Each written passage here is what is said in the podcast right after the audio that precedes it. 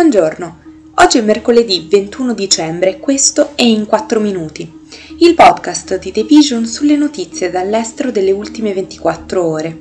Prima di cominciare vi ricordiamo la mostra Recycling Beauty di Fondazione Prada, realizzata nella sede di Milano e aperta dal diciassette novembre duemilaventidue al ventisette febbraio duemilaventitré. Oggi parleremo della richiesta di incriminare Donald Trump per i fatti del sei gennaio a Capitol Hill, delle nuove monete e banconote britanniche e delle scuse dell'Olanda per la tratta degli schiavi. La Commissione parlamentare degli Stati Uniti riunita per indagare sull'assalto a Capitol Hill del sei gennaio duemilaventuno ha votato all'unanimità per l'incriminazione dell'ex presidente Donald Trump. I reati contestati sono almeno quattro. Aver assistito a o aver aiutato un'insurrezione, aver ostacolato un atto del Congresso americano, cioè la certificazione della vittoria di Joe Biden come nuovo presidente, aver cospirato per rendere false dichiarazioni al governo federale e per frodare il paese. È la prima volta nella storia che il Congresso chiede di perseguire penalmente un ex presidente. Il panel ha anche nominato altre cinque persone, Mark Meadows, il suo ultimo capo dello staff, e gli avvocati Rudolph Giuliani, John Eastman, Jeffrey Clark e Kenneth Chesebro, come potenziali co-cospiratori di Trump per azioni che il comitato ha definito meritevoli di un'indagine da parte del Dipartimento di Giustizia. Trump ha dimostrato di essere inadatto per qualsiasi incarico pubblico, ha dichiarato Liz Cheney, vicepresidente della Commissione, aggiungendo che ogni presidente nella nostra storia ha difeso questo ordinato trasferimento dei poteri, tranne uno. Tra le cose più vergognose scoperte da questa Commissione c'è il fatto che Trump restò seduto nella dining room, fuori dall'ufficio ovale, a guardare in tv la violenta sommossa a Capitol Hill.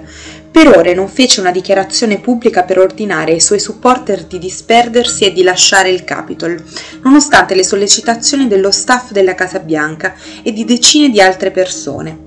In relazione al risultato della commissione, Donald Trump ha accusato l'inchiesta di alimentare delle false accuse nei suoi confronti per ostacolare la nuova corsa alla presidenza del duemilaventiquattro.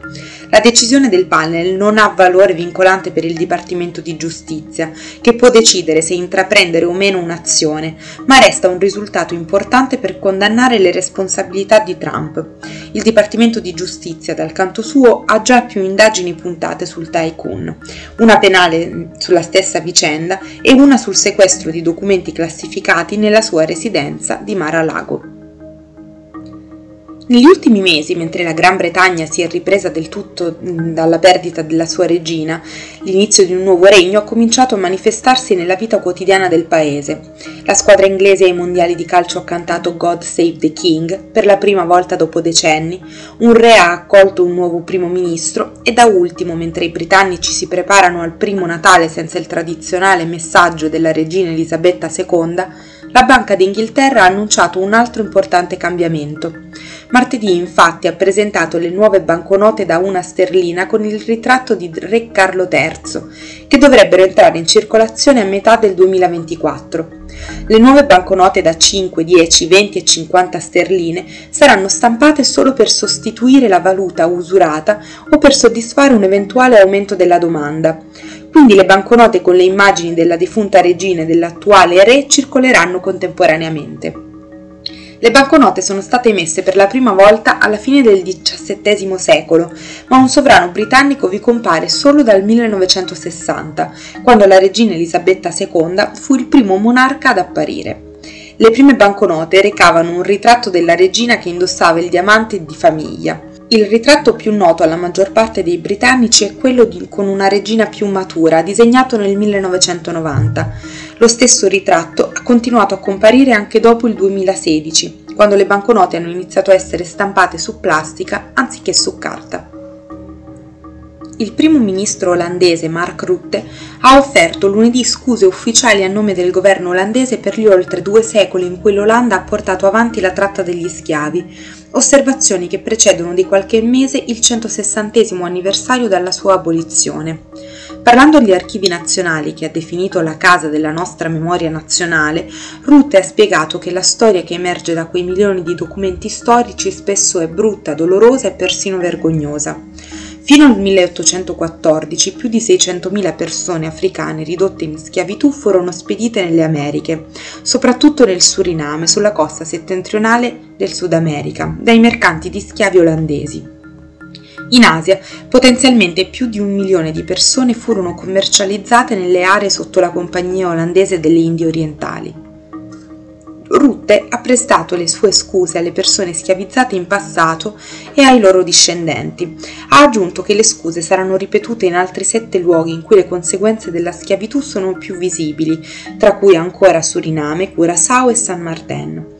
Inoltre ha aggiunto che il governo creerà un fondo per iniziative sociali nei Paesi Bassi e in Suriname, che mireranno a dare alla storia della schiavitù l'attenzione e l'azione che merita. Alcuni gruppi di attivisti, tuttavia, avevano chiesto che le scuse venissero presentate dal re dei Paesi Bassi e in occasione del centosessantesimo anniversario dall'abolizione della schiavitù. Il continente europeo è quello in cui le disparità fra i diversi stati in termini di libertà di stampa appaiono più evidenti, con Norvegia, Danimarca e Svezia ai primi tre posti, seguiti nella prima decina da Estonia, Finlandia, Irlanda e Portogallo, a fronte del cinquantottesimo posto dell'Italia e del novantunesimo della Bulgaria e addirittura del centottesimo della Grecia. Alla base di questa polarizzazione non ci sono soltanto le evoluzioni del sistema mediatico connesse con la digitalizzazione, ma anche le crescenti pressioni sulla stampa esercitate da alcuni governi, che determinano una forte interferenza politica sull'allocazione delle risorse e sulla creazione delle notizie.